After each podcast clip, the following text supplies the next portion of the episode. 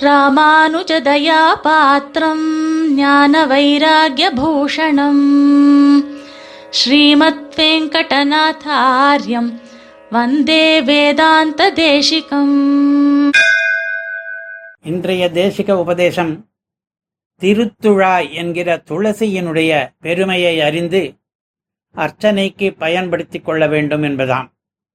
இதை பல கிரந்தங்களிலே சுவாமி தேசிகன் விளக்குகிறார். ஸ்ரீ பாஞ்சராத்திர ரக்ஷா என்று ஒரு சம்ஸ்கிருத கிரந்தத்திலேயும் பிரதான சதகம் என்ற ஒரு மணிப்பிரவாள கிரந்தத்திலேயும் அதிகார சங்கிரகம் என்கிற ஒரு தமிழ் பாசுரத்திலேயும் இந்த துளசியினுடைய மகிமையை பற்றி சுவாமி தேசிகன் விளக்குகிறார். பெருமாளுக்காக மட்டுமே துளசி பத்திரங்களை கிரகிக்கலாம்.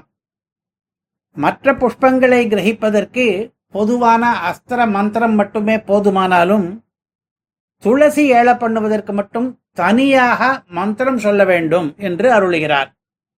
துளசியமிருத ஜன்மாசி என்று ஆரம்பிக்கிற இந்த மந்திரம் துளசிக்கு ஐந்து வகை ஏற்றங்களை தெரிவிக்கிறது.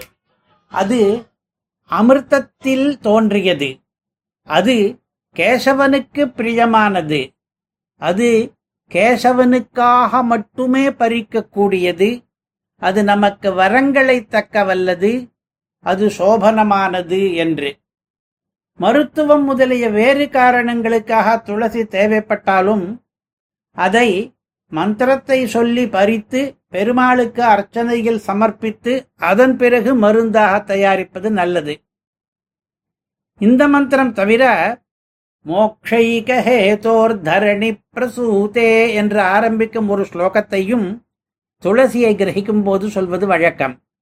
இந்த ஸ்லோகத்திலே துளசி தேவியானவள் நம்முடைய மோட்சத்துக்காகவென்றே பூமியில் அவதரித்தவள் என்றும் சமஸ்த குருவான விஷ்ணுவுக்கு பிரியமானவள் என்றும் அவளை முதலிலே துதித்துவிட்டு திருவாராதனத்துக்காக உன்னை நான் பறிக்கிறேன் என்று சொல்லி அவளிடம் அனுமதி கேட்கிறோம். அதன் பிறகே துளசி தளங்களை பறிக்கிறோம். பாத்ம புராணத்திலே துளசி ஸ்தோத்திரம் இருக்கிறது. துளசியினுடைய பெருமைகள் நிறைய இருக்கின்றன. துளசி கிரகிக்கிற மந்திரம் கூட அங்கே இருப்பதுதான்.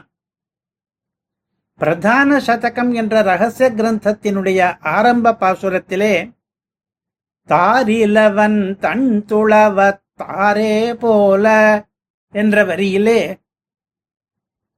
எல்லா மாலைகளை காட்டிலும் துழாய் மாலை உயர்ந்தது என்கிறார்.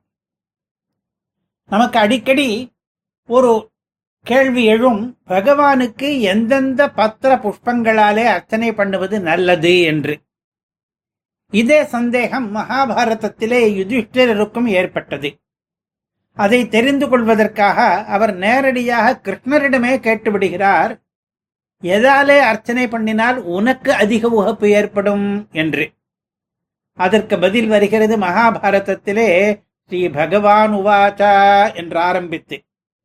அதிலே ஆம்பல் பூ செண்பகம் மல்லிகை நஞ்சாவட்டை என்று நிறைய புஷ்பங்களினுடைய பெயர்களை அடுக்குகிறார் கிருஷ்ணர். இவை எல்லாவற்றையும் விட தாமரை பூ உயர்ந்தது. அதையும் விட சதபத்திரம் உயர்ந்தது என்று சொல்லிக்கொண்டே போகிறார். கடைசியாக மூன்று வகைகளை எல்லாவற்றை காட்டிலும் உயர்ந்ததாக தெரிவிக்கிறார். அந்த மூன்று எவை என்றால் துளசி அதற்கும் மேல் கொக்கு மந்தாரை அதற்கும் மேல் ஸ்வர்ண புஷ்பம் என்ற மூன்றாகும். ராஜாவே எனக்கு பிடித்த புஷ்பங்களை சொல்லுகிறேன் கவனமாக கேள் என்று ஆரம்பித்து பகவானே இந்த புஷ்பங்களை பற்றி அருளி செய்திருப்பதாலே நமக்கு துளசியினுடைய பெருமை புரிகிறது.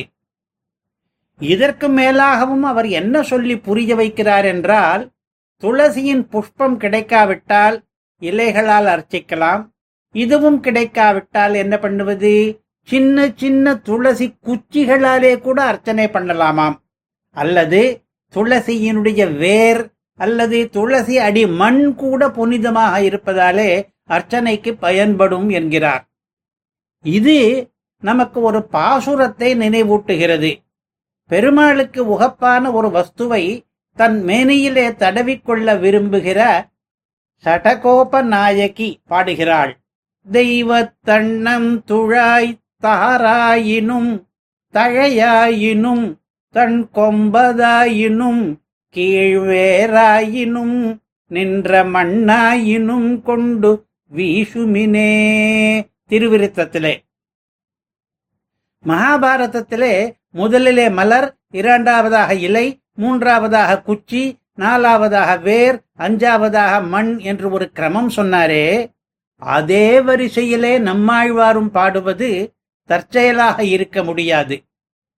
துளசி என்பதும் திருத்துழா என்பதும் ஒன்றே. இது தமிழிலே துளபம் என்று கூட அழைக்கப்படுகிறது. இதற்கு வேறெந்த மலரோ இலையோ சமமாகாது.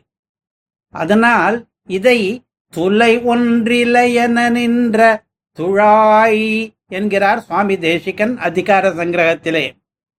இதே பதங்களுக்கு வேறொரு அர்த்தமும் கிடைக்கிறது. எப்படி என்றால் துலாம் துலா துளை என்றெல்லாம் தராசுக்கு பெயர். அதிலே ஒன்றிய ஒற்றை இலையாக இருந்தது ஒரு கதையிலே துளசி.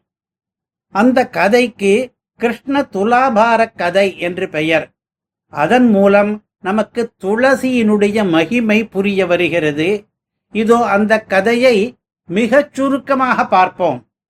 ஒரு தடவை தேவரிஷி நாரதர் சத்யபாமாவிடமிருந்து கிருஷ்ணரை தானமாக பெற்றுவிட்டு கூறினார். அந்த கிருஷ்ணருக்கு சமமான எடை கொண்ட உயர்ந்த வஸ்துவை துலாபாரத்திலே வைத்து நிறுத்தி தனக்கு கொடுத்தால் அவரை மீட்டுக் கொள்ளலாம் என்றார். அவளும் இசைந்தாள் நிறைய தங்கை நகைகளை மறுதட்டிலே வைத்தாள் சத்யபாமா. ஆனால் ஆச்சரியம் எவ்வளவு வைத்தாலும் அந்த தட்டு தாழவே இல்லை. கடைசியிலே ருக்மிணியினுடைய ஆலோசனை தேவைப்பட்டது. அவள் வந்தாள் வந்து ஒரு திருத்துழா இதழை அந்த தட்டிலே வைத்தாள். வைத்தவுடன் எடை போதுமானதாகி தட்டு தாழ்ந்து விட்டது ஒரு துளசி தளத்துக்கு இவ்வளவு எடையா என்று எல்லாரும் வியந்தனராம். எடை என்பது மகிமையால் வந்தது அங்கே. துளசிக்கு எவ்வளவு மகிமை என்பதை நமக்கு புரிய வைக்கிறது. கிருஷ்ணனுக்கு சமமானது துளசி. இதை கூறும் வகையிலே இந்த அதிகார சங்கிரக பாசுரமும் துளையொன்றிலையன நின்று துழாய் என்று இருக்கிறது. துளசியை எல்லா நாட்களிலேயும் கிரகிக்க கூடாது. ஞாயிறு செவ்வாய் வெள்ளிக்கிழமைகளிலும் துவாதசியிலும் பிதிரு தினங்களிலும் துளசியை செடியிலிருந்து பறிக்கக்கூடாது எப்போதுமே ஆறு இலைகளுக்கு மேற்பட்ட கிளை கொத்தாக பறிக்கக்கூடாது ஒருபோதுமே துளசியை வணங்காமல் பறிக்கக்கூடாது. தினந்தோறும் பெருமாள் தீர்த்தம் வாங்கிக் கொண்டவுடன் பெருமாள் பிரசாதமான துளசியையும் கொஞ்சம் ஸ்வீகரிக்க வேண்டும். தொடுத்த துழாய் மலர் சூடி களைந்தன சூடுமி தொண்டர்களோம் என்று பெரியாழ்வார் வர்ணிப்பது போல பகவத் பிரசாதமான துளசியை சூடிக்கொள்வது கூட நல்லது. நம்முடைய பாகவத தத்துவத்துக்கும் அது அடையாளமாகிறது. இவ்வளவு பெருமை வாய்ந்த துளசியை நாம் அர்ச்சனைக்கு பயன்படுத்தி பெரிய பெரிய பலன்களையெல்லாம் அடைய முடியும். வந்தே வேதாந்த தேசிகம் கவிதார்க்கிக சிம்ஹாய கல்யாண குணசாலினே ஸ்ரீமதே வெங்கடேஷாய వేదాంత గురవే నమ.